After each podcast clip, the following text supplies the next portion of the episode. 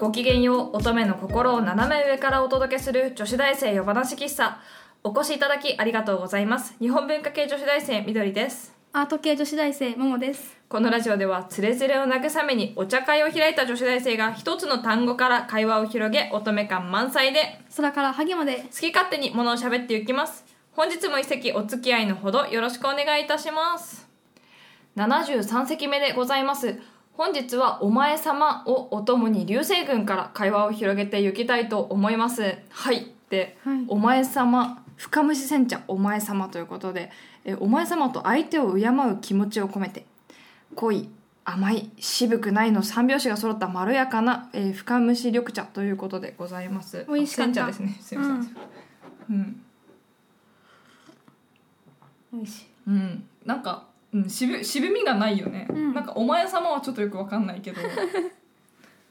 なんか、うん、ななんでお前様にしたんだろわからぬうなんか前も言ったかもしれないけどさ私さ、あのガラスの仮面が好きでさうん。ガラスの仮面でさ恋人をこう恋人じゃないな。あのなんかガラスの仮面の出てくる主人公の女の子がなんかあいなんか恋をしたその年上のお兄さんがいてその人となんかこうなんか魂で惹かれ合うみたいな描写のシーンがあってその時に相手のことを「お前様」って呼ぶのね。うんでなんかガラスの仮面が好きな友達がいてうんでお互いのことを なんかなんか魂で惹かれ合った時のことみたいなそういう友情の表現をする時お互いに「おお前様!」っていうんだっていう話をちょっと思い出したこの「お前様で」でもそれ以外で「お前様」を使っている場面はこの現代日本ではあんまり聞いたことがない、うん。ないな。使ったことないな。うん、お前様は。お前様。うん。うん。ないね。さすがにやばいよね。相手を「お前様」って呼んでたら。うん。さすがにね。と思う。ということで。流星群。流星群。うん。最近ね数く数週間前にね流流星群が。あー。なんか今年の春ぐらいに友達がカラオケでさ「君の知らない物語」あなんか「今夜星を見に行こう」っていうのを歌ってて確かに東京は星が見えないからさね。なんかねああいうの田舎いいなと思って。私は家実家の横にこう林があってそこを抜けると牧草地があって、うん。蚊がいなければよくなんかあと家の前の道路も前が行き止まりだからよく寝転んで星を見ていたんですよ。冬とかも帰るとさこの雪の上3月とかだと歩けるから、そこで虫もいないしね冬場は特に、まあね。だから夜中の10時とか11時とかにちょっとうろうろして外でこう寝転んで星を見たりとかするけど、流星群の日のに見ててもこの前は星1個流れ星見たかな、うん。そんなになんかずっとなんずーっと眺めててなんか23個見れればいい方なのかな,、なんか意外と空は広いしさ、うん。なんか全部を視界にこう入れることもできないしさ、意外と見るの難しいんだなって思う、流星群見に行ったことないわ。うんあー 私家の前に転がってただけだから。なんかあれ。見に行ったの表現になるのかはちょっと分かんないけど。なんかあれ流星群が見れる日がす数年前にあったんだけどあの実家でね実家に実家に帰省した時に、うんその時に友達があの近くのグラウンドに行って見に行ったっていうのは聞いて、うん。グラウンドってさ、うん。あれライトついてないからさ、うん。周り真っ暗だし見やすいから。見やすいがね。手の動きが。雑。なるほどね、うん。やっぱ田舎なんかさなんか東京ででも星が見えるだけマシって言うけどさなんか見えてもオリオン座程度じゃない、まあね。なんかその1等2等星ぐらいの一番明るいのがちらほら見えるだけでさ地元だと全然天の川がなんか天の川って感じで見えるから、うん。あれはいいよね。夏のなんかねほ星を見るのは夏のロマンですね、なんかさ小学生の頃とかもさ夏ぐらいに星座ならな星座っていうかさああやった。星ならなかった？夏休み前ぐらいで宮沢賢治のなんかお話とかちょっとやったりしてでなんか授業とは関係なくてもそのなんか総合的学習の時間みたいなところでこう銀河鉄道の夜とかなんか読み聞かせされちゃったりして、うん。なんかねちょうど理科の実験でもたまにね星座早見とか配られたりしてさ、うん。なんか楽しいよね。そう。なんかあああいう星座早見とかもらうとそのままなんかギリシャ神話とかにもつながってくじゃん。そのオリオンの戦いとかさ、そういうのが面白いなと思って。ね。なんか古代に思いをだってさ星とかってあれでしょ？うん。こう何何億年も前の光がさ届いてたりしてさ、うん。ロマンティックだけどさ、あれにさ形を立ててさあー。やるのがさ。なんか飛尺星とかだったらなんかよくわかるじゃん。飛尺星知ってる北斗七星、うん。七つ北の空にこう。確かにあれは飛尺の形してるなとかは思うけど。全然わかんないやつあんじゃん。だから白鳥とかさなんかすごいねサソリとかねよくわかんないよね、うん、あれ想像力豊かだよね。ね。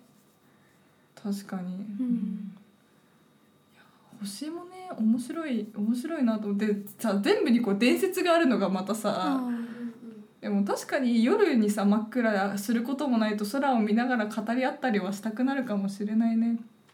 なんかガラスの仮面の話にさ戻るけどさうん。ガラスの仮面だとなんかそのあのなんか基本東京で物語は進んでいくんだよ。うん。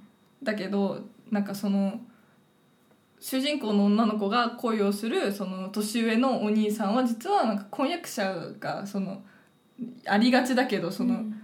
なんていうのこ攻略結婚みたいな感じの婚約者の人がいて、でまあ美男美女カップルでそこになんかちんじくりの若い女の子がなんかこうなんかお互い反発しながら光り合っていくみたいなところでまだ全然完結しなくてまだその三角関係バリバリなところで。えマジかよ完結してないんだよしてないんだ。うん、えであんだけ長いのに？そうああのねな何十巻出たんだっけ？よ40何巻ある、うん50巻近くあるはずなんだけどなんかか最近黒電黒電話っていうかなんていうの？ダイヤル式の電話から携帯電話に変わったんだよね、それ聞いた。そうそう。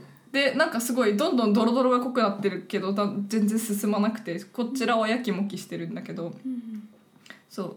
でそのそのなんか光り合っている2人はなんかその田舎になんかのきっかけでその演劇関係の行った時に一緒に星空を見てこう、たまたまなんかたまたま一緒に星空を見る機会があって2人でわーって感動するんだけどなんかでその後のパーティーで2人で出会う場面があってでそこで2人でじゃないわその、えー、と婚約者の人とパーティーでその年上の人がそのパーティーに行った時にこうすごい高層ビルの高いところでパーティーがあってで「ああ東京は星が見えないな」って言った時にその横のお姉さんが「あらますみ様」みたいな「ち空は見えなくてもご覧なさい地上にはこんなにたくさんのなんか宝石箱地上の宝石箱がご見えましたよ」みたいな感じで言って「あこいつとは価値観が違うな」って彼がこう思う瞬間のその印象的な場面としてその夜景と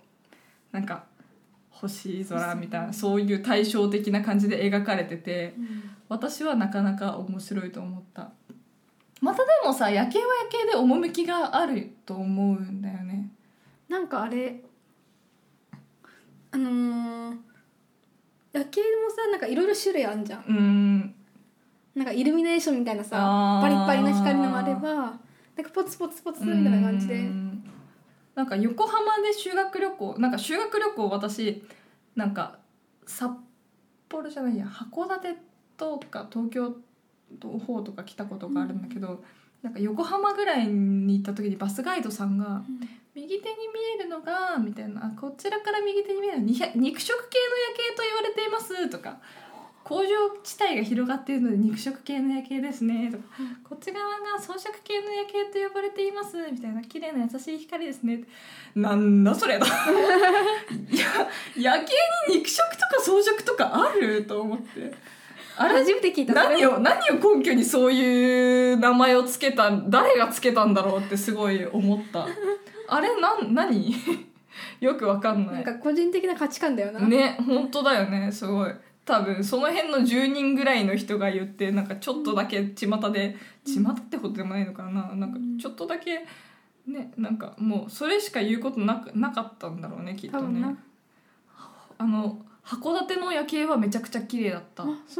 函館山っていうとこがあってそこに登って見るんだけどちょうどねなんかこう自由行動の時間帯に土砂降りが降ったの夕方ぐらいに夕立みたいにザーって降って上がるじゃん。うん。空気めっちゃ綺麗じゃん函館夜景雨降ったから見えないかもと思ったけどなんか夜景見る頃には雲一つなく晴れてもうパンフレット通りの夜景が見えてもう100万ドルの夜景って言われてるけどあれ100万ドルってなんだっていうとなんか電気代らしいよ。お なんか夢が。そう。電気代なんだって。なんか100万ドルぐらいかかってんじゃねここの電気代みたいな感じって言ってたバスガイドさん。うん。あれだもんだってここの子はディズニーランドのこと夢と魔法と風の国って呼んでるから。まあそそのそのやめなさいその手。金のマーク作んないの。よく作るの？よく作るよね、うん。知ってた。ね。どっちが好き？夜景と。星空？星空だからどっちもね夜景も見えるところは限られてるしうん。星空も見えるところは限られがうん。自分にとって星空がそんな特別なものじゃなかったんだよ今まで、ね。見上げればあるものだったから、うんこなんかでもやっぱでも東京もまた特殊な地だもんね。こんだけ星が見えない場所も多分ないでしょうし。ね。ね。と思うとねでもこんだけ夜景が見える場所もないでしょうしね。よくほら六本木ヒルズって割と夜までさ営業してるから、うん。よく夜の六本木ヒルズとか行ってなんか夜景を一人で見て なんかすごいマジでカップルしかいないの周り、うん。その中をこうなんか無心で通り過ぎてこう夜景をぼわーっと見ながらこう帰ってくるとかあとこう夕方ぐらいにその展望台最後ぐらいの時間に行ってギリギリぐらいにで夕夕焼け天六本木ヒルズの屋上からその一人で 東京中を見渡してなんかこう諸行無常を感じて帰ってくるとかそういう遊びをたまにするんだけど やっぱあれは東京ならではのうん遊びだよね、あ私しかやらないかな。やんないな早かった即答された。私やあれまず六本木ねそんな行かないもん。あー美術館があるから。そう美術館。新美とサントリーと、うん。あと森美。はい美術館でのしての目的としてしか行かないんだよ。あそう。あなんか六本木ヒルズ森美術館って結構現代美術の面白い展覧会やってるから、そこに行ったらなんかついでにさそこのチケット買うと展望台のチケットももらえるから。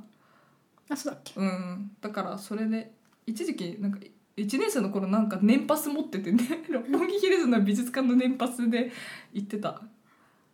入り放題だっただからだから結構行ってたんだそれで、美術館の周辺だけ詳しいって周囲に定評がある。